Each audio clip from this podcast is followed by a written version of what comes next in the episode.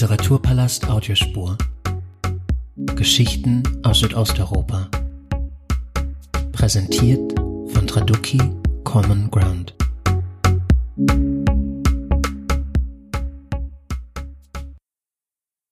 Herzlich willkommen zur vierten Ausgabe dieses Audioformats. Mein heutiger Gast ist die Schriftstellerin Iris Wolf, mit der ich mich über das Banat und Rumänien, das Lesen und Schreiben, vor allem aber über ihren neuen Roman Die Unschärfe der Welt unterhalten möchte, der Ende August erschienen ist.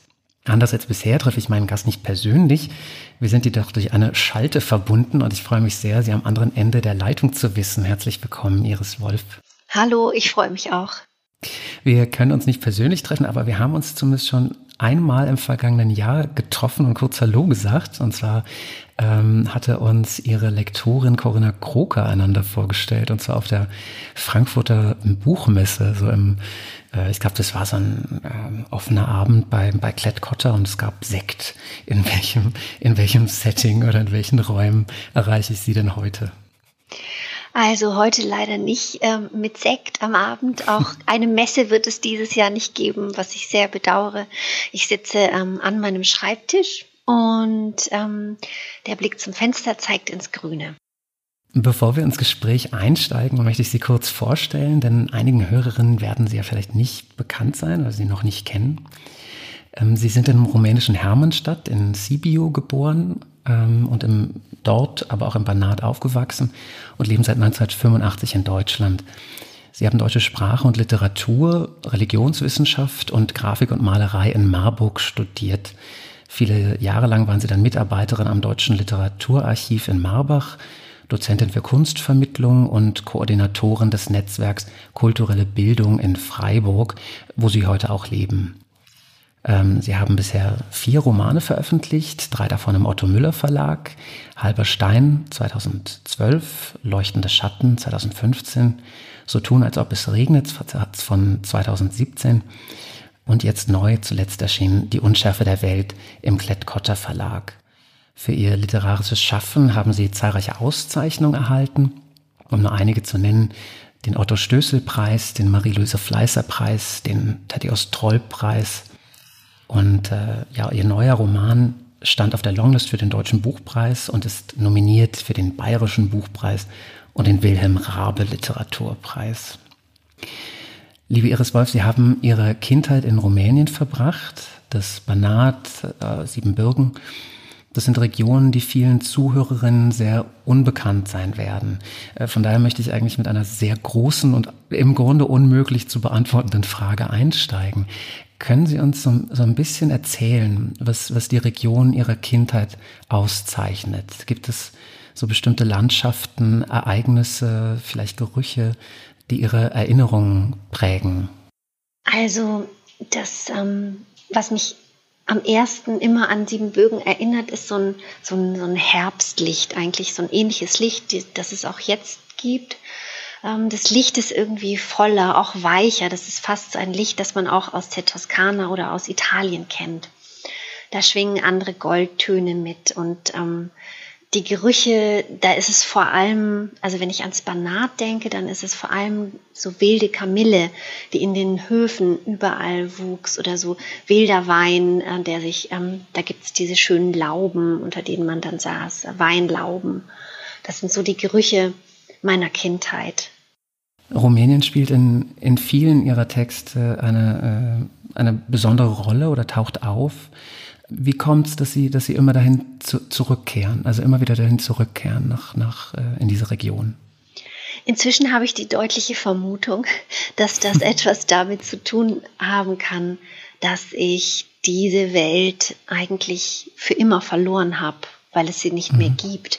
Sie gibt es in dem Sinne, als dass man noch hinfahren kann und es gibt die Städte und Dörfer und die, die Landschaft ist noch da, die Berge sind noch da, das Licht ist noch da, aber die Gemeinschaft an, an Menschen, die gibt es nicht mehr, weil die deutsche Minderheit fast vollständig ausgewandert ist. Mhm. Das ist also kein Land, in das man zurückfahren kann. Es ist eigentlich eine Geschichte, die auf eine Art und Weise beendet ist. Und indem ich darüber schreibe, kann ich selbst wieder anwesend sein, ein Stück weit in dieser Welt, kann durch sie hindurchgehen, kann sie lebendig werden lassen, sodass andere Leute auch hindurchgehen können. Mhm. Sie haben gerade schon beschrieben, dass dieses Banat, wie Sie es kennengelernt haben, mit den verschiedenen Sprachen und, und Kulturen heute gar nicht mehr so existiert.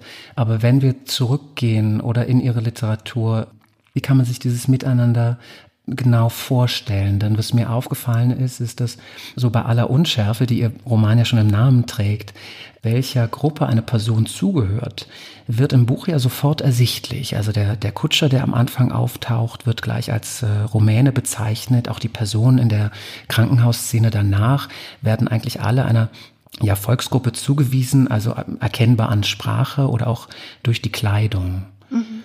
Wie sah dieses Miteinander aus? Das ist eine gute Frage, weil es eigentlich überhaupt nicht dem entspricht, was wir heute äh, vielleicht als Integration bezeichnen würden. Diese Region war schon immer geprägt von einem Miteinander, aber auch einer klaren Abgrenzung voneinander, von verschiedenen mhm. Volksgruppen, Konfessionen, Nationalitäten. Das heißt, es lebten Ungarn, Rumänen, Deutsche zusammen jetzt in Siebenbürgen, in Banat ist nochmal anders ein bisschen zusammengesetzt. Ähm, und das war immer wichtig, wem man sich zugehörig fühlt und welche Konfession man hat. Das war ein ganz starker Teil der Identität, der eigenen Identität. Und man hat versucht, diese Identität zu schützen, in der Abgrenzung auch voneinander. Und trotzdem war es natürlich auch ein Miteinander oder ich habe es als wertvolles Miteinander empfunden, weil einfach bestimmte Dinge auch wandern. Es wandern einzelne Wörter von einer Sprache in die andere. Es wandern Kochrezepte. Ne? Es war ganz selbstverständlich, dass auch meine siebenbürgische Großmutter eine richtige Ciorbe de Perișoare kochen konnte, also eine rumänische Suppe. Und noch bis heute ist es so, dass in der Familie einzelne Dinge viel besser im Rumänischen ausgedrückt werden können. Mhm. Ähm, sei es, dass es Redewendungen sind oder einzelne Worte. Also es ist so ein faszinierendes Gemisch aus Abgrenzung voneinander, auch nicht immer wohlwollendes, ähm, äh, wohlwollende Abgrenzung, aber eben doch auch ein Nebeneinander und Miteinander. Mhm. Ähm, daran gleich anschließend, in Ihren Büchern werden Angehörige der Donauschwaben in Lager deportiert, von der Securitate bespitzelt, viele wollen das Land verlassen. Waren die Donauschwaben in diesem Gemenge, in diesem, in diesem Melting Pot da besonderen Repressionen ausgesetzt, also mehr noch als andere? Also das Verhältnis zwischen Deutschen und, und Rumänen allgemein war nicht leicht. Also man muss sich vorstellen, dass ja erst nach dem Ersten Weltkrieg äh, diese Gebiete wie das Banat, Siebenbürgen, Bessarabien und die Bukowina überhaupt erst Rumänien zugesprochen worden sind. Das heißt, Rumänien hat nach dem Ersten Weltkrieg seine Fläche, ich glaube, verdoppelt oder verdreifacht. Und all diese Nationalitäten waren vorher eher daran gewöhnt an eine Art von Selbstbestimmtheit oder haben sich eher nach dem Westen hin orientiert, also mhm. nach Österreich, nach Ungarn, was einfach geschichtlich bedingt war. Und plötzlich wurde man zentral regiert von Bukarest und eigentlich sollten die Minderheitenrechte gewahrt werden, und es wurden sie aber nicht. Das sah man allein schon dadurch, dass dann ähm, im Kommunismus die deutschen Städte nicht mehr deutsch genannt werden durften. Also Hermannstadt ähm, mhm. war dann eben nicht mehr Hermannstadt, sondern Sibiu. Ähm, dabei war es eine deutsche Gründung. Und so war das, ähm, haben sich die Minderheiten in diesem Land dann eben wirklich ähm, auch was ihre Religionsausübung anbelangt, ihre Kultur, ihre Sprache, ihre Rechte als Minderheit einfach diskriminiert gefühlt, ja. Als äh, deutschsprachige Autorin aus Rumänien äh, stehen Sie unweigerlich in einer bestimmten Literaturtradition. Ich weiß nicht, ob Tradition der korrekte Begriff ist, aber es gibt es gibt viele bekannte Autoren und Autoren aus Rumänien, Oskar Pastior, Richard Wagner, Eginald Schlattner, Hertha Miller natürlich. Und äh, ich war mir eben erst gar nicht so sicher, ob ich sie auf diese Autorin ansprechen sollte, weil ich dachte, na gut, sie wurden in Rumänien geboren, aber das muss ja nicht heißen, dass sie mit den genannten irgendwie was verbindet. Aber äh, ihrem neuen Roman ist ein Gedicht von Richard Wagner vorangestellt. Auch Pasteur wird erwähnt im Buch kurz. Und äh, im Vorgängerbuch gibt es einen Satz, der mich äh, sehr an Hertha Müller erinnert hat. Ich weiß nicht, ob Sie das auch so sehen. Ja, ich bin gespannt. ähm, genau, den sollte ich jetzt auch nennen. Absolut. Und zwar der, der Satz lautet, die Wut war ein heißes Kohlestück in der Hand. Mhm.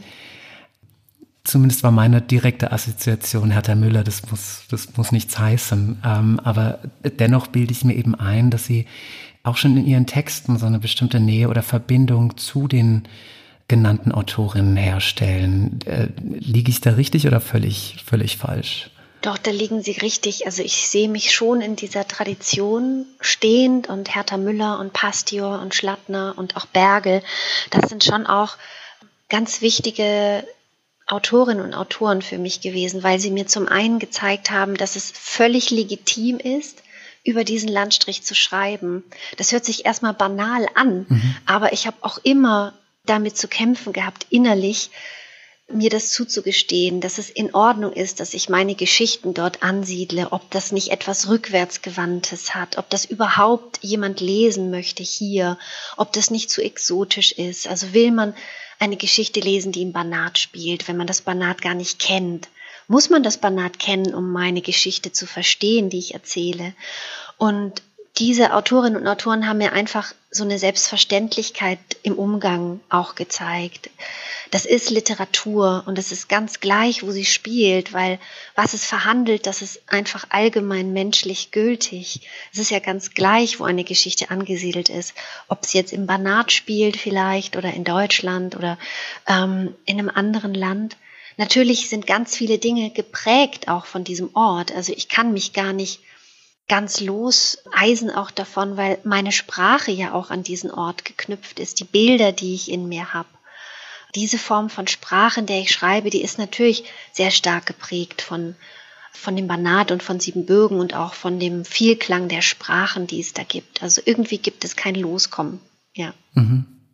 Wird diese deutschsprachige Literatur, von der wir gerade sprechen, in Rumänien selbst auch äh, stark rezipiert beziehungsweise überhaupt übersetzt oder daran anschließend werden Sie übersetzt ins Rumänische? Mhm. Also gibt es da, gibt's da so einen spezifischen äh, Austausch? Ich wundere mich ehrlich gesagt ein wenig darüber, dass es so wenig passiert. Meine Bücher würden noch nicht übersetzt ins Rumänische. Es gibt eine Kurzgeschichte, die übersetzt wurde in einer Literaturzeitschrift. Und ich glaube, dass es viel wichtiger noch wäre, da mehr in einen Dialog zu treten, dass die Geschichten auch wandern, also dass äh, so ein Austausch einfach da ist. Ich finde, das geschieht noch viel zu wenig. Es geschieht auch wenig, wenn man heutzutage nach Rumänien reist und in ein Museum geht oder sich irgendeine historische Ruine anguckt. Also auch da wäre für mich eigentlich Mehrsprachigkeit ganz selbstverständlich und sie findet nicht statt. Sie haben eben schon angedeutet, dass die, dass die Sprache im, im Banat Siebenbürgen sich auch auf ihre eigene Sprache, vor allem auf ihr Schreiben auswirkt. In, inwiefern fließt denn die dezidiert rumänische Literatur, also andersrum gestellt die Frage, in ihr eigenes äh, Schreiben ein? Äh, so tun, als ob es regnet. In dem Buch tauchen rumänische Märchen auf und auch der Titel scheint einer rumänischen Redewendung entnommen.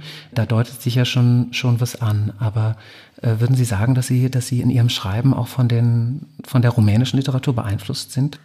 In dem Sinne nicht, als dass ich das Rumänische nicht mehr beherrsche. Also ich konnte oh. es, ich konnte es, bis ich acht war. Und es war die Sprache der, der Straße. Ich war auf einer deutschen Schule, zu Hause haben wir Deutsch gesprochen und nach der Auswanderung habe ich die Sprache verloren. Und ich kann sie noch insofern, als dass ich auch eben, dass mir Redewendungen geblieben sind oder einzelne Worte. Also ich könnte kein Buch auf Rumänisch lesen. Was so geblieben ist, sind, ähm, und da wieder auch ähm, Hertha Müller, ne? sie hat mal diesen wunderbaren Satz gesagt, in jeder Sprache sitzen andere Augen. Und den fand ich toll, weil es stimmt. Also jede Sprache hat ja einen eigenen Zugang zur Welt weil wir Dinge anders benennen, ja, weil ähm, vielleicht auch der Mond oder die Sonne oder eine Rose ein anderes Adjektiv hat. Also ob jetzt ne, die Sonne weiblich oder männlich ist, mhm. verändert unser Bild von ihr. Das heißt, jede Sprache hat eine andere, eine leicht andere Weltwahrnehmung. Und ich glaube, so ein Stück weit, oder ich hoffe zumindest, dass ich so ein Stück weit diese anderen Augen noch in mir habe. Und das äh, sieht man eben zum Beispiel an dem Sprichwort Ceface Koploa, so tun, als ob es regnet, was dann auch der Titel des letzten Romans mhm. war. Ähm, das kann man gar nicht eins zu eins übersetzen. Und das ist so schön, das ist Poesie für mich. Und ähm, das ist mir ein Stück weit geblieben. Und dann natürlich auch, also Gedichte wie zum Beispiel von dem Dichter Mihai Eminescu. Also das war einfach so Literatur, die auch zu Hause rezipiert wurde, immer wieder zitiert wurde. Und davon sind noch so ein paar Spuren, ein paar Klänge da. Weil Sie gerade sagen, dass diese ähm, Literatur gesprochen wurde, ähm, zitiert wurde, rezitiert wurde. In, in Ihrem neuen Buch gibt es so eine Szene mit einem, ich weiß gar nicht mehr genau, irgendein Bauernjunge oder ein Schäfer, ja, Junge. Ja. Äh, und da taucht dann, ähm, da muss ich gerade überlegen, wie das genau heißt, äh, dass dies die rumänische Literatur quasi durch die, durch die Schäfer weitergetragen wird, also ja. durch diese orale ja.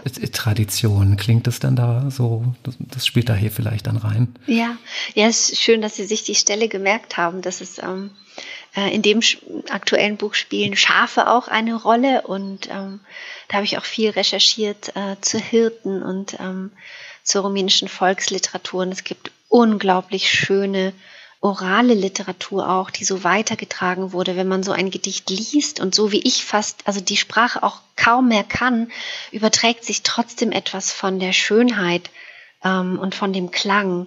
Es ist eine unglaublich melodiöse Sprache, das Rumänische auch, finde mhm. ich, einem tollen Klang. So, Liebe Iris Wolf, um diesen Podcast interaktiver zu gestalten, habe ich meinen Leserinnen und Lesern via Social Media die Möglichkeit gegeben, ihnen Fragen zu stellen. Und diese Fragen habe ich nur zusammengetragen und äh, ergänzt. Sind Sie, sind Sie bereit auf die? Ich bin Fragen gespannt. Ja. Also auffällig ist vor allem, dass, dass Sie alle, also eigentlich alle Fragen so auf das Lesen und vor allem auf den Schreibprozess abzielen. Und wir, wir beginnen mit zwei echten Klassikern. Und die erste Frage lautet, äh, wann, Sie, wann Sie gewusst haben, dass Sie Schriftstellerin werden wollen. Also wenn ich das nur wüsste, ich hm. weiß sicher, dass ich immer gerne gelesen habe und viel gelesen habe und dass ich aus Büchern eigentlich erst erfahren habe, wie groß das Leben ist mhm. und wer man sein kann und vielleicht auch wer ich sein möchte, weil jedes gute Buch über meine eigene Wahrnehmung der Welt hinausgeht. Jedes gute Buch führt mich an einen Ort, an dem ich nicht war, an, in eine Zeit, die vielleicht gar nicht die meine ist, zu Figuren, die nicht ich sind und also andere ähm, anders sind. Und Bücher machen die Welt einfach so groß. Ich habe immer gerne gelesen, aber ich hatte nie den dringlichen Wunsch, glaube ich, oder das Wissen, dass ich Autorin werde. Aber irgendwann hat sich das vielleicht abgezeichnet, dass mhm. an diesem Ort des Schreibens, also das Schreiben ist für mich auch ein Ort, an dem ich, den ich gehen kann, dass da einige Talente, die ich besitze, einen Sinn ergeben, die vielleicht in anderen Zusammenhängen überhaupt keinen Sinn ergeben, dass ich gerne beobachte, dass ich ähm, eher weniger eine Handelnde bin als ähm, eine Beobachterin der Dinge, dass ich fast nichts vergessen kann, dass ich also immer ähm, Gesten sammle oder wenn ich irgendwas beobachte, das fällt in mich hinein und dann ist es da und taucht irgendwann wieder auf in ganz anderen Zusammenhängen. Und beim Schreiben kommt einem das alles zu Pass, wenn man, wenn man so ist. Und ich bin froh, dass ich diesen Ort gefunden habe, aber könnte überhaupt nicht das an einen bestimmten Moment knüpfen. Es war, glaube ich, so Mitte der 30er Jahre nach ähm, oder Anfang 30, ich glaube Anfang 30 nach dem Studium. Ähm, ich finde es ganz schön, dass Sie gerade gesagt haben, dass Sie so viel aus Büchern gelernt haben, denn ähm, es gibt eine Stelle in so tun, als ob es regnet, die mir, die mir aufgefallen ist. Und da heißt es über die Figur Alma, ich zitiere, Sie war davon überzeugt, dass ein Kind nach den ersten zehn Jahren von anderen erzogen wurde, von Freunden, Nachbarn oder Büchern und mischte sich kaum in die Belange ihrer Töchter ein. Welche Bücher haben denn Iris Wolf erzogen oder von welchen haben Sie besonders viel gelernt? Können Sie das sagen? Ja, ganz, ganz viel gelernt habe ich von Novalis. Das war so eine Begegnung in der Schule von Novalis, also weniger von seinen Gedichten oder von seinem erzählerischen Werk, sondern eher von seinen, ja, so Gedankenexperimenten, die er auf dem Papier gemacht hat. Und das war eine ganz radikale Berührung, die ich bis heute spüre. So dieser Zugang zur Literatur, dass Poesie uns hilft, die Totalität des Lebens wahrzunehmen, dass wir eigentlich nicht vollständig sind ohne diesen Blick auf die Welt, die, die durch ähm, dieser Blick, der nur durch Poesie gelingt, dass ähm, die Welt ein Produkt unserer Anschauung ist, also dass wir auch ein Stück weit die Welt mit erfinden, indem wir auf eine bestimmte Art und Weise über sie sprechen. Das alles kommt eben aus dieser ähm, Frühromantik. Das hat mich ähm, wirklich umgehauen damals. Eine große Begegnung war dann später auch Kafka. Ähm, Kafka, der diese unglaublich tolle Art der dramaturgischen Beschreibung beherrscht. Das heißt, bei Kafka weiß man immer, wie stehen die Figuren im Raum, was sehen die Figuren.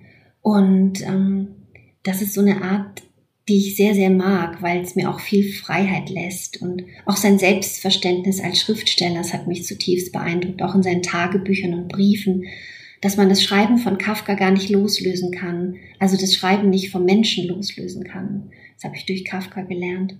Dann später, später war es vielleicht auch die Begegnung mit Hermann Lenz, das ist auch ein heute fast vergessener Dichter und dem habe ich auch, von ihm habe ich auch ähm, ein Zitat vorangestellt, weil so tun, als ob es regnet. Du musst dich umschauen, sieh um dich, was du bemerkst, das gehört dir. Ähm, das hat mir sehr gefallen. Er ist auch ein sehr feiner Beobachter und das sind so Bücher, in denen nicht viel passiert, in denen nicht so viel Handlung ist, aber sehr viel Beobachtung, sehr viel Schauen. Und wenn ich jetzt so darüber nachdenke, dann tut es mir fast leid, dass es nur Männer sind. Das ist irgendwie was, was, also, ne, das ist ganz oft so, dass man denkt, das waren so jetzt die prägenden Bücher und wo sind eigentlich die Frauen, die ganzen schreibenden Frauen? Also die sind für mich eher so auch in der Lyrik zu finden, Eva Strittmatter, Mascha Kaleko, aber auch Christa Wolf oder eben Hertha Müller. Ja. Daran anschließend, vielleicht wurden da jetzt eh schon so ein paar Beispiele genannt, eben die, die zweite Klassikerfrage, die lautet, welche drei Bücher würden Sie auf eine einsame Insel mitnehmen? Ich mag diese ganzen Klassikerfragen und diese, also wenn ich selber ähm, Autorinnen und Autoren Fragen stelle, dann, dann auch meistens zum Schreibprozess oder zu der, ne, wie, wie ihr Zugang mhm. ist zur Literatur, wie sie ins Schreiben hineinkommen, wie ein Buch entstanden ist. Das sind wirklich gute Fragen. Und auf eine einsame Insel mitnehmen, äh, drei Bücher, also Bücher, die man immer wieder lesen muss. möchte. muss. das ist schwierig, das ist schwierig. Da würde ich wahrscheinlich am liebsten, glaube ich, Gedichte mitnehmen, weil Gedichte haben so, so schön viel ähm, Weiß um die Worte darum, also so viel, äh, so viel leeres Blatt Papier, weil gute Literatur hat immer auch mit Lücken zu tun mit Dingen, die nicht gesagt werden, mhm. mit Dingen, die ich als Leserin füllen muss. Und zu Gedichten muss man sich immer in Beziehung setzen. Gedichte sind ja immer ein Stück weit auch verschwiegen und ähm, da wird nicht alles ausgesprochen. Mhm. Also es müsste, es müssten Gedichte sein oder ein Buch, was, was nicht alles ausspricht, was mir erlaubt es immer wieder und wieder zu lesen und immer wieder etwas Neues zu finden. Vielleicht wäre das eine gute Frage an Ihre Hörerinnen und Hörer, welche, also was wäre das für ein Buch? Welche Literatur erfüllt überhaupt sowas? Die nächste Frage dreht sich um Ihre Schreibgewohnheiten und zwar vor allem darum, ob Sie äh, so eine feste Routine oder feste, feste Arbeitszeiten haben. Also gibt es so Tage, da ist dann klar, ab, ab 9 Uhr sitzen Sie am Schreibtisch oder so. Ich sitze immer ab 9 Uhr am Schreibtisch. Das ist tatsächlich mein Geheimnis. Ich bin eine Morgensschreiberin. Das heißt, ich brauche diese Unbeschriebenheit des Tages. Ich darf noch keine Zeitung gelesen haben. Ich äh, darf noch nicht im Internet mhm. gesurft haben. Ich will eigentlich am besten, muss auch niemand was von mir wollen oder mir was gesagt haben. Ich muss in dieser Art Traumversunkenheit oder Unbeschriebenheit, muss ich mich direkt an den, also direkt an den Rechner setzen und anfangen zu schreiben. Und was dann die ersten zwei, drei Stunden entsteht, das ist das Beste des Tages. Danach ergibt es überhaupt gar keinen Sinn mehr, sich hinzusetzen. Also wenn ich mich nachmittags hinsetze, dann dann ist einfach schon zu viel Leben durch mich durchgegangen. Mhm. Dann habe ich mich schon mit zu vielen Dingen beschäftigt. Also morgens, das sind die produktivsten Stunden. Und das ist eine gute Frage, weil es gibt auch, ich weiß nicht, ob Sie das kennen, dieses, diese wunderbaren Bände Musenküsse von Kein und Aber, Schreibzeiten und Rituale berühmter Künstlerinnen und Künstler und Autorinnen und Autoren. Und wenn man das hat und äh, liest, wie unterschiedlich das ist, ne? es gibt diese eruptiven Schreiber, die dann Tag und Nacht schreiben oder eben diese klassischen Thomas Mannschen Typen wie mich, die halt irgendwie doch so eine Art Regelmäßigkeit brauchen und so eine Konstanz. Andere sagen, sie schreiben nur eine halbe Stunde am Tag und das reicht auch. Andere sagen, sie können nur im Bett schreiben mhm. und man sollte da einen Tag in der Woche im Bett verbringen. Also das ähm, wäre auch noch mal ein Literaturtipp. Musenküsse. Das machen Sie, das war tatsächlich auch eine Frage, wenn Sie die Muse eben nicht küsst, beziehungsweise Sie keine Muße haben, setzen Sie sich dann trotz, trotzdem an, an den Schreibtisch und schauen, schauen, was passiert? Ja, ich muss am Schreibtisch sitzen, ich muss signalisieren, dass ich bereit wäre. Ja, das mhm. ist alles, was ich zu tun habe, ist auftauchen, vor diesem unbarmherzig blickenden Cursor und einfach gucken, ob etwas passiert, ob ein gescheiter Satz rauskommt, manchmal eben nicht. Und wenn das nicht der Fall ist, dann gibt es Gott sei Dank auch immer noch andere Dinge zu tun, wenn man schreibt. Also ich beschäftige mich auch immer in meinen Büchern mit geschichtlichen Themen. Das heißt, es gibt immer etwas zu recherchieren. Dann kann man die Zeit nutzen, um alte Passagen zu überarbeiten und nochmal zu feilen an, an, den Sätzen oder Redundanzen aufzuspüren oder kitschige Stellen, die sich doch irgendwie ein, einschleichen. Also man kann nach rückwärts gehen und einfach ausbessern oder man kann die Zeit für die Recherche nutzen. Dann hat sich die nächste Frage eigentlich schon fast erübrigt. Dann die, die wäre gewesen, wo dieser Schreibtisch steht. Also ob Sie zu Hause arbeiten oder in Büros oder in Cafés oder in Verkehrsmitteln. Ich glaube, ich frage auch deshalb nach Verkehrsmitteln, weil, äh, weil Ihre äh, zwei letzten Bücher, die ich in Vorbereitung gelesen habe, beide mit Zugfahrten beginnen. Ja, stimmt, stimmt. Zugfahrten im Schnee. Ähm, ja, stimmt. Also ich arbeite nur am Schreibtisch, ganz klassisch. Ich wünschte, ich könnte im Café schreiben, das ist so romantisch. Hm. Man stellt sich das so romantisch vor, dass man, wenn man schreibt, eigentlich überall schreiben kann. Das stimmt auch in dem Sinne, als dass mein Schreibtisch überall stehen kann. Also wenn ich ein Stipendium habe, letztes Jahr zum Beispiel im Künstlerhaus Edenkoben und dann irgendwo in einem Dachzimmerchen sitze und auf irgendwelche ganz äh, fremde, unbekannte Landschaften gucke, wie so Weinreben, äh, die jetzt nicht vor meinem Fenster hier stehen, dann klappt das trotzdem gut. Ich brauche eigentlich essentiell Stille. Also ich kann nicht ähm, im Zug arbeiten oder ich kann nicht im Café arbeiten, weil mich zu viel ablenkt. Ich brauche Stille, jedes Geräusch lenkt mich ähm, letztlich ab. Obwohl ich hatte eine Szene jetzt bei dem neuen Roman ähm, Unschärfe der Welt, die habe ich im Café geschrieben in Berlin. Mhm. Da hatte ich einen Aufenthalt mehrwöchig in Berlin und es ging überhaupt nicht weiter mit der einen Stelle. Also ich habe da wochenlang rumgekaut und habe auch dann ganz aufgehört zu schreiben, weil ich einfach nicht wusste, wie es weitergeht.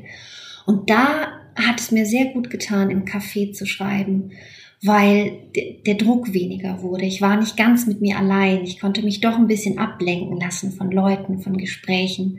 Und da habe ich irgendwie den Faden wieder gefunden und konnte an dieser Szene weiterarbeiten. Jetzt wollen natürlich alle Menschen, die Ihr Buch gelesen haben, wissen, um welche Szene es sich da handelt. Aber äh, Sie müssen sie jetzt nicht verraten, aber wäre natürlich, äh, wär natürlich nett. Na klar, ich kann ja nicht, ich kann es ja nicht anreißen und dann sagen, nee, sage ich nicht. Es ist eigentlich logisch, dass es diese Szene sein muss, jetzt im Nachhinein. Das ist nämlich die Szene, wo Oz und Samuel fliehen aus Rumänien mhm. mit einem Propellerflugzeug. Dieses Propellerflugzeug hing in der Luft ja, und ich wusste nicht, wo sie landen. Ich wusste nicht, wo sie landen sollen. Ich wusste nicht, wie ihr Weg weitergeht.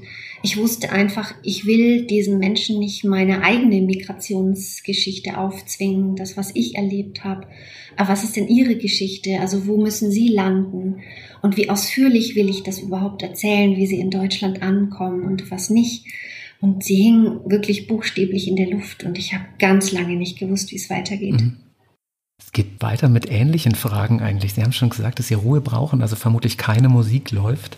Also das wäre auch eine Rückfrage gewesen, mit welcher, mit welcher Musik Ihre, Ihre Bücher entstehen. Die fällt nur weg. Aber gefragt wurde nach, nach Hilfsmitteln oder Equipment, also welches Schreibgerät Sie verwenden, ob Sie Bücher zusätzlich verwenden, ob Sie irgendeinen Ordnungssystem haben. Ich, meine, ich habe ja gelesen, Sie waren Mitarbeiterin in, in Marbach. Ich habe da mal einen Workshop gemacht und durfte mir das Zettelkastensystem von, von Bloomberg ansehen. gibt es sowas in Ihrem Haus? Also die Hörerin oder der Hörer, der diese Frage gestellt hat, äh, möchte ich jetzt ganz besonders grüßen. das ist eine wundervolle Frage, weil zwei Dinge fallen mir ein. Zum einen bin ich absolut abhängig von einer Tastatur, die ich besitze. Eine bestimmte? Und eine bestimmte mhm. Tastatur, die ich besitze. Und das ist eine Cherry-Tastatur. Die wird heute so nicht mehr hergestellt. Das ist eine Tastatur, die so noch richtig klackert, wie eine Schreibmaschine, wenn ich draufdrücke. Also das und dieses Klackern begleitet mich jetzt schon vier Bücher lang und ich habe wahnsinnig Angst, dass sie kaputt geht. Und ähm, und ich, also mich an eine neue Tastatur gewöhnen, das hört, das hört sich jetzt albern an, aber es ist ein bestimmter Druckpunkt, den eben diese Tastatur hat und ein bestimmter Sound, der entsteht beim Schreiben. Und ich habe sie Gott sei Dank nochmal bei eBay ersteigert. Also sie lagert im Keller als Ersatz äh, nochmal, falls diese kaputt geht. Und so eine Frage kann nur jemand stellen, der genau weiß, wie sehr man ähm, wenn man schreibt, abhängig ist von solchen Dingen, von bestimmten Schreibgeräten. Schreibgeräte sind eine Erweiterung des Körpers. Schreiben ist ja auch eine Erweiterung des Körpers. Also der Stift ist wichtig, das Papier ist wichtig. Es ist wichtig, ob man am Computer schreibt oder eben auf Papier. Das ist eine andere Art des Denkens, die, ähm, die da einfach passiert. Also das ist das eine, die Tastatur, die mir sehr wichtig ist. Und das andere ist natürlich auch, dass ich durch Marbach geprägt bin vom, vom Sammeln, mhm. vom Ordnen, Ordnen von Systemen und ähm, ich auch sehr früh gelernt habe, dass es wichtig ist, ähm, Dinge zu sammeln. Man verlässt sich auf sein Gedächtnis, aber man vergisst Dinge. Man vergisst sie einfach. Ich sammle auch Wörter. Also ich habe Wörterlisten, Wörter, die mir gefallen, ähm, Wörter, die nicht mehr oft benutzt werden und, und ähm, wo ich denke, um, um, die möchte ich mich kümmern. Äh, ich möchte, dass die, dass die irgendwie in der Geschichte auftauchen und dann auch bei Leserinnen und Lesern wieder auftauchen. Und ähm, ganz interessant, ich habe neulich ein Gespräch gehabt mit einem ähm, Bibliothekar aus Wien und er sagte mir, dass es in Österreich Wortpatenschaften gibt. Also man kann eine Patenschaft übernehmen für aussterbende Wörter und sagen, man verpflichtet sich, diese Wörter aktiv in den Wortschatz zu übernehmen. Also in Deutschland gibt es sowas nicht, nicht meines Wissens. Und so ein bisschen sind ähm, Schriftsteller ja auch Wort, Wortpaten. Mhm. Jetzt denke ich natürlich gerade unweigerlich drüber nach, welches, welches Wort ich da äh, auswählen würde, zumal zum Österreichischen ja, äh, ja viele Möglichkeiten so schöne. Gibt. Ja, wirklich tolle, tolle, wunderschöne, auch ähm, ja dialektale mhm. Wörter, ne? Die ja. Die nächste Frage ist vielleicht ein bisschen zu kompliziert, aber ähm, beziehungsweise zu abstrakt, aber ich äh, glaube von, von Interesse. Die nächste Frage zielt darauf ab, wie oft Sie an einzelnen Passagen oder sogar Sätzen arbeiten und vor allem, wie oft diese überarbeitet werden. Also eine Leserin fragt, wie viele Durchgänge notwendig sind, um zum, naja, zum, zum Endprodukt zu kommen. Das ist ganz unterschiedlich. Es gibt Passagen oder Sätze oder auch Wörter bis ins Kleinste, die sitzen auf Anhieb. Und man merkt während des Schreibens, dass sie eine Wahrhaftigkeit in sich tragen, die man überhaupt so nicht, nicht besser hinkriegt, zumindest nicht in dem Moment. Und diese Wörter oder Sätze oder Passagen bleiben auch so, wie sie sind. Und dann gibt es andere, da merkt man, da nimmt man Bezug auf überlieferte Bilder, Bilder, die man vielleicht schon allzu oft gelesen hat. Und man versucht ja beim Schreiben auch immer so exakt wie möglich zu sein, um das, was man denkt oder empfindet, was die Figuren erfahren, für sie stimmig ähm, festzuhalten und diese Welt auch so plausibel entstehen zu lassen auf dem Papier, dass sie lebendig wird für die Leserinnen und Leser dass ähm, die Leserinnen und Leser sich zurechtfinden können in dieser Welt, dass sie wissen, wie das Licht fällt, dass sie wissen, wie es da riecht und dass aber auch eine Vermeidung eines zu viel ist. Ja, man kann auch zu viel an Informationen in so eine Passage reinpacken oder zu viel wollen von, von einem Text. Und dieses die Austarieren eines zu viel oder zu wenig das dauert dann auch manchmal lange und manche Passagen, an denen kaut man bis zuletzt, also wirklich bis zuletzt und man kriegt sie nicht besser hin. Und man weiß auch als Schreibende, selbst wenn man das Buch in den Händen hält und auf Lesereise geht, dann weiß man genau, welches die Passagen sind, die man einfach nicht besser hingekriegt hat.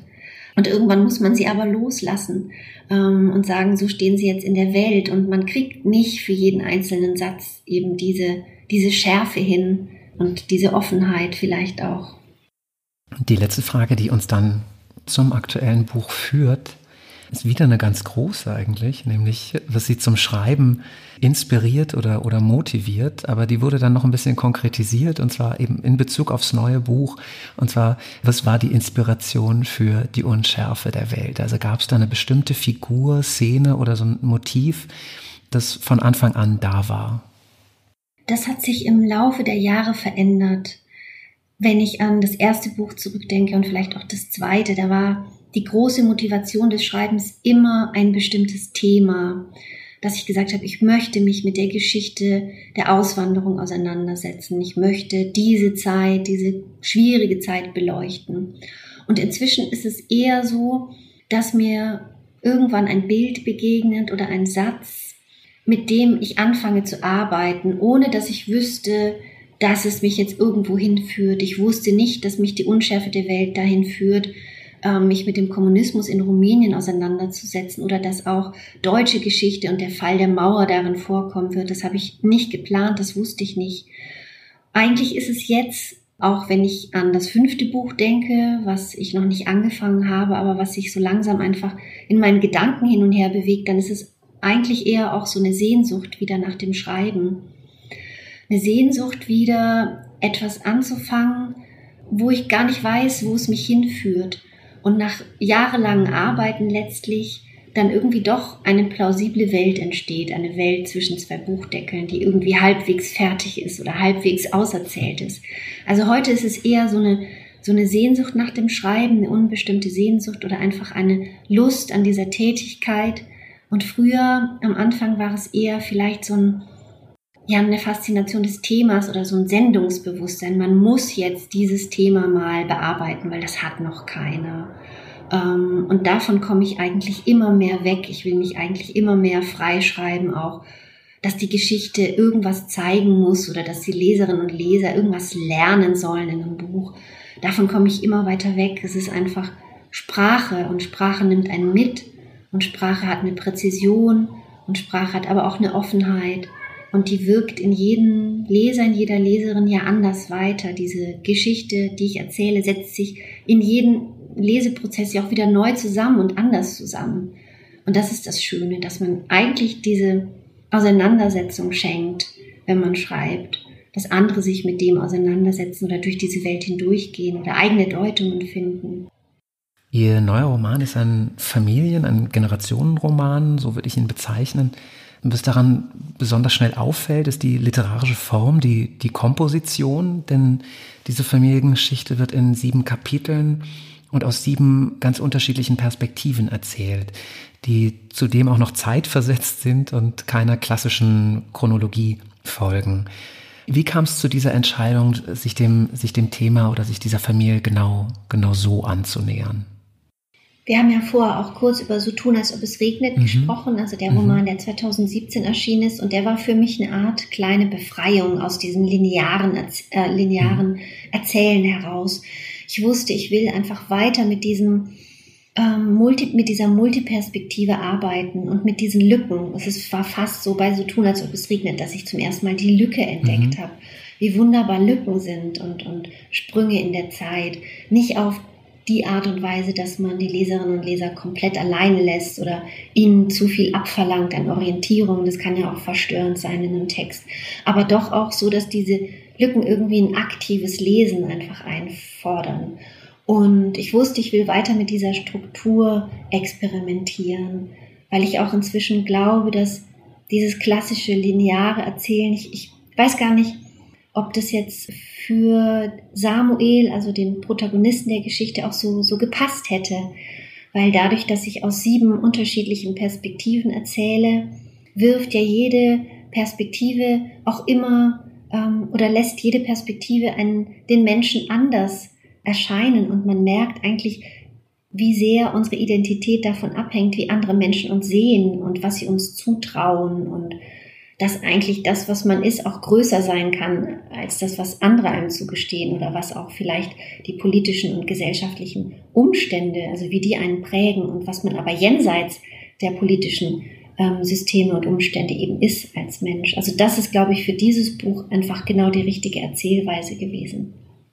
Das fand ich sowieso ganz interessant, weil ich eben den, den Vorgängerroman danach gelesen habe und natürlich bestimmte mhm. Parallelen feststellen konnte. Ja, einmal diese, dieses Erzählen in Erzählungen, vielleicht mhm. könnte man es so nennen, aber eben im Vorgänger noch einer klassischen Chronologie folgend, aber hier jetzt eben im neuen nochmal deutlich stärker ineinander verschränkt und ja ein anderes Spiel mit den, mit den verschiedenen Zeitebenen. Ein Punkt, der das Buch auszeichnet, ist eigentlich genau der, äh, wie Sie zuvor so das, das perfekte Inselbuch beschrieben haben, nämlich bestimmte Dinge nicht auszuerzählen. Das fand ich ganz interessant eigentlich bei beiden Büchern, eben den Mut zur Lücke, der dann eben auch unterschiedliche Lesarten und Interpretationen möglich macht dann kann ich mir das schon vorstellen, dass gerade wenn es um politische Ereignisse geht, dass sie dann immer abgewogen haben, wie viel möchte ich verraten oder erklären und äh, wie viel deute ich nur an. Und das fällt ja, fällt ja auch auf bei dem Buch schon, wenn man sich eben versucht zu orientieren. Es wird, wird kein wirkliches Ja benannt, aber man weiß, oh, die Beatles haben sich gerade oder sind noch nicht so lange Geschichte. Das mhm. heißt, vermutlich sind wir hier irgendwie gerade Anfang der 70er. Ähm, wie war jetzt meine Frage?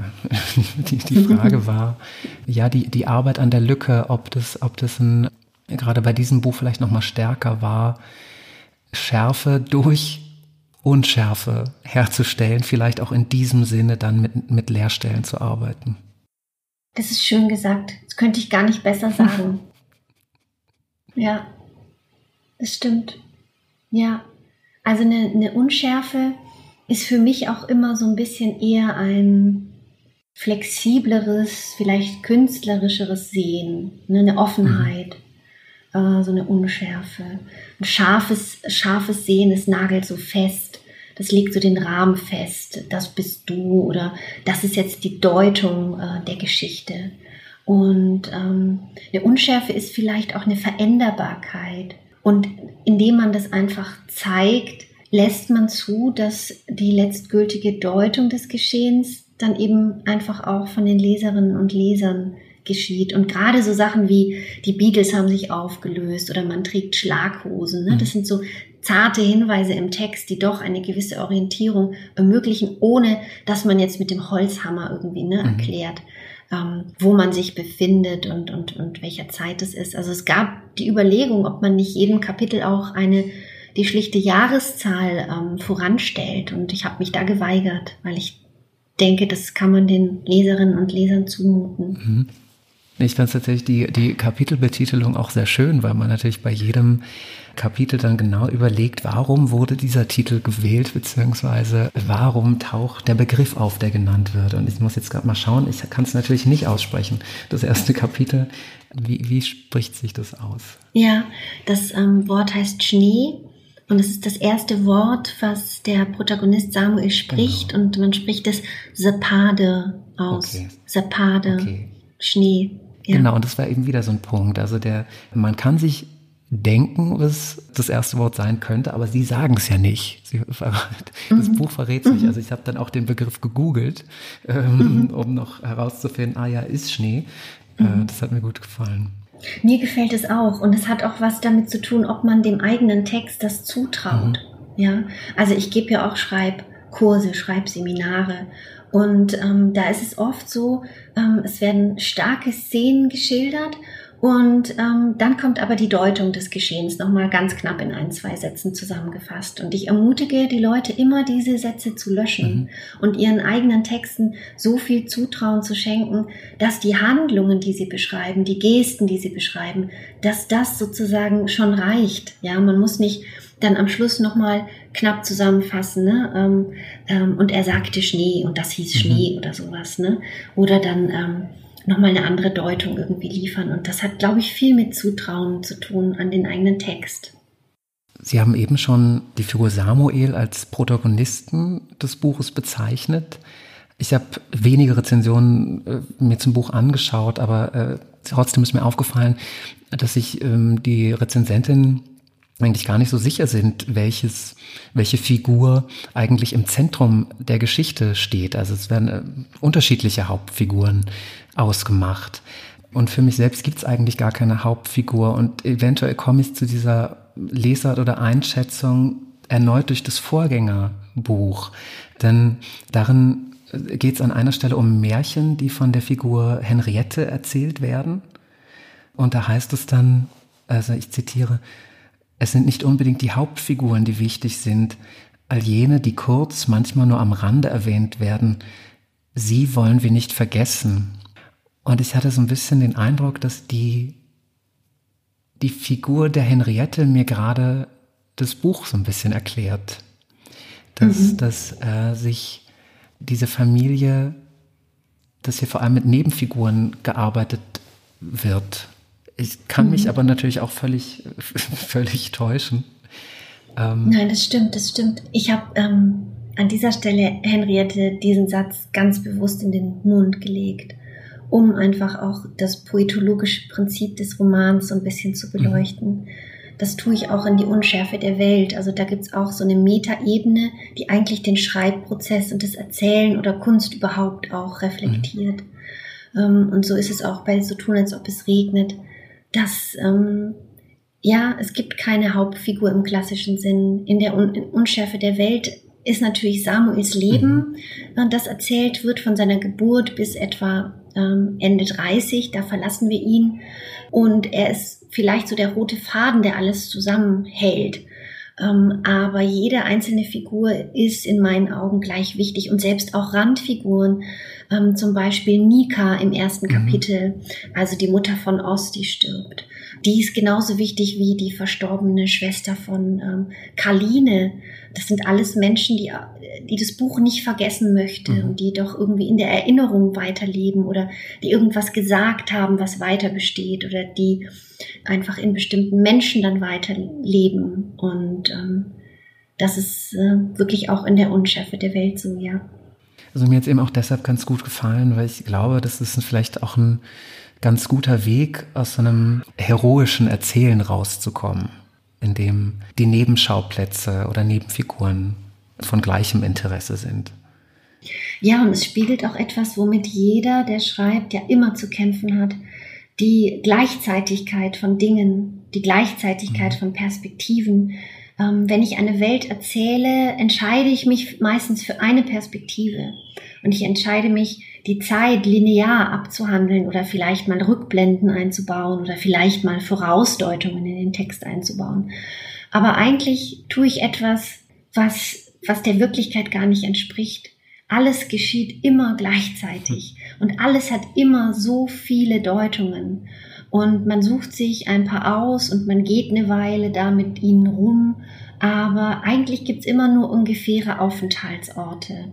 Also das heißt, auch meine Ideen, die Vorsätze, die ich habe, die sind immer nur ungefähr. Und eigentlich ist doch das Interessante die, die Widersprüche und die Unbestimmtheiten mhm. und die Mehrdeutigkeiten. Und das kann eben so, ein, so eine Erzählweise besser zeigen. Vielleicht kommt sie näher an, an die Wirklichkeit ran. Vielleicht, ich weiß es nicht. Ich möchte mit Ihnen über die Elemente sprechen. Also vor allem über, über Wind und Wasser die in ganz unterschiedlichen Formen in, in ihren Texten auftauchen, also in, in beiden Texten, über die wir gerade schon gesprochen haben. Einerseits als, als Witterung, also in beiden Büchern gibt es sehr viel Schnee. Schnee ist, ist, ist wichtig, aber auch als, als Gewässer, also einmal den, den Fluss Marosch, bitte. Mhm. Mhm, ist richtig. Ich glaube, es wird sogar erklärt in einem, in dem einen Buch, wie man, wie man den Fluss ausspricht. Ähm, einmal den Marsch, in dem ein Kind ertrinkt und dann immer wieder das Meer, äh, verschiedene Meere, das Schwarze Meer, der Atlantik, die Nordsee. Auch Inseln tauchen in beiden Büchern auf, die eben natürlich von Wasser umgeben sind. Das macht gerade diese beiden Elemente so interessant für, für Sie und Ihr Schreiben. Das Spannende ist, dass das ja eher unbewusst geschieht und gar nicht so eine bewusste Entscheidung wäre, auch, dass ähm, ich jetzt merke in dem Gespräch mit Ihnen, wie viel Parallelen es gibt zwischen so tun, als ob es regnet und die Unschärfe der Welt, mit dem Schnee und mit dem Wasser. Mhm. Das ist wirklich nichts, was man bewusst entscheidet. Also es gibt ja diesen Mythenforscher Joseph Campbell, der gesagt hat, dass Mythen oder Symbole einfach universelle Erfahrungsmuster sind. Und irgendwie gehört das zur Deutung der Welt dazu, die man so in sich trägt. Und Wasser ist, ist ja was ganz Starkes. Es ist der Ursprung des Lebens. Gleichzeitig ist es auch eine immerwährende Bewegung, ja. Es spendet Leben. Ne, man muss nur daran denken, dass man seine Pflanzen immer gießen muss. ähm, aber es ist auch irgendwie so eine Grenzlinie zwischen Bewussten und Unbewussten und kann auch Gefahr sein oder Tod oder, oder Tiefe. Also irgendwie ist es was ganz Elementares, was sich immer ein, einschleicht in die Geschichten. Und der Wind ist, ist einfach so gekommen. Also Hannes, äh, das ist die Figur aus dem zweiten Kapitel, mag den Wind nicht. Mhm. Und äh, man erfährt später auch warum, weil er auf einem Schiff geboren wurde und es da sehr heftig zuging. Und äh, gleichzeitig hat der Wind natürlich auch eine symbolische Bedeutung. Ne? Also biblisch gesehen ist das gleichgesetzt mit Atem, hat aber auch was Kräftiges, Willkürliches, ist verbunden mit den Himmelsrichtungen. Da steckt auch ganz viel Symbolik drin. Und das ist aber eine Symbolik, die einfach geschieht in so einem Text, wenn man sich auf die Figuren einlässt, auf die Landschaft einlässt, auf die Sprache einlässt und weniger eine bewusste Entscheidung. Interessant fand ich tatsächlich die eben schon von Ihnen angesprochene Geburt von dem Hannes, weil da ja tatsächlich Wind und Wasser zusammenwirken und er auf diesem Schiff äh, geboren wird. Ja, diese Szene hat so viel Spaß gemacht zu schreiben. Das war großartig. Also wirklich, das ähm, war auch was völlig ungeplantes. Ich hatte keine Ahnung, dass Hannes auf diesem Schiff geboren wird und dann war es so klar, dass es genau so passieren muss. Ja, ist auch komischerweise habe ich immer gedacht, ich werde diese Stelle lesen, wenn ich auf Lesereise gehe und ich habe sie bis jetzt noch nicht gelesen. Ich weiß nicht warum. Irgendwie gibt es dann auch so Stellen, die will man vielleicht gar nicht bei einer Lesung verschenken oder mhm. man will, dass die Leserinnen und Leser die selber lesen. Ich weiß es nicht. Neben den Elementen war eine Sache, die, die meine Lektüre sehr stark geprägt hat, der Gebrauch der Hände in, in ihrem Buch.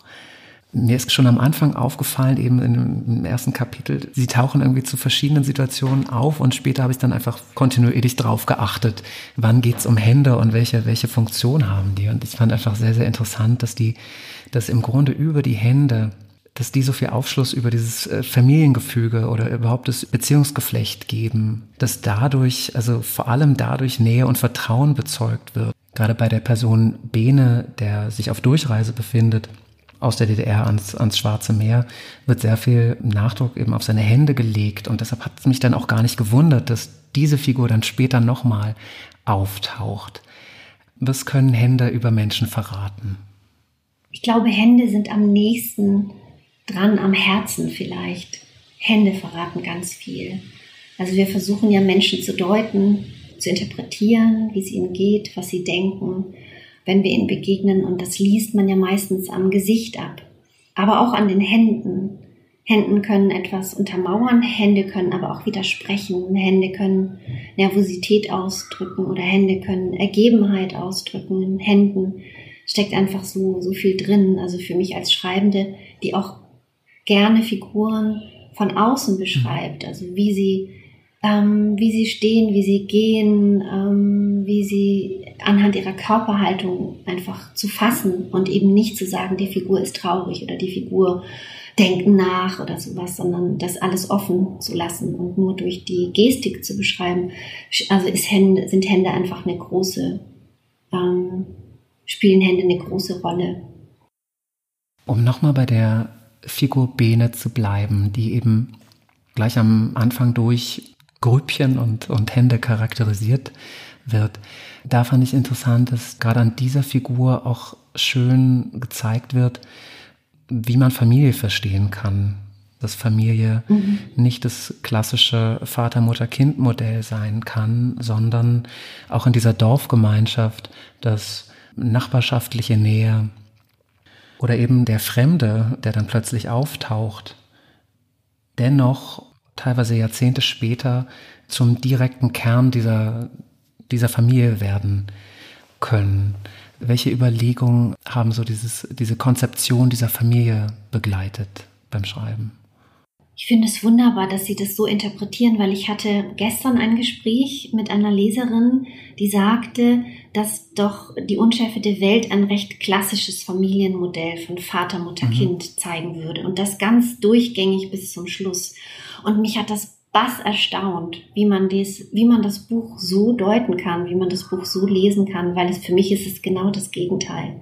Also für mich ist dieses Buch wirklich auch ein Buch, das zeigt, was Wahlverwandtschaften mhm. sind, wie wichtig Menschen sind, die manchmal nur kurz ins Leben hineinschneiden und dann wieder weg sind, dass diese Menschen wirklich Familie sein können, dass man über die Kernfamilie hinaus Zugehörigkeiten entwickelt zu bestimmten Gruppen, zu bestimmten Menschen und dass die dann eben genauso wichtig sind oder vielleicht manchmal wichtiger auch werden können als jetzt so die Kernfamilie und dass auch also es hat mich einfach gewundert, wie man aus demselben Text so unterschiedlich etwas herauslesen kann an Familienkonzepten.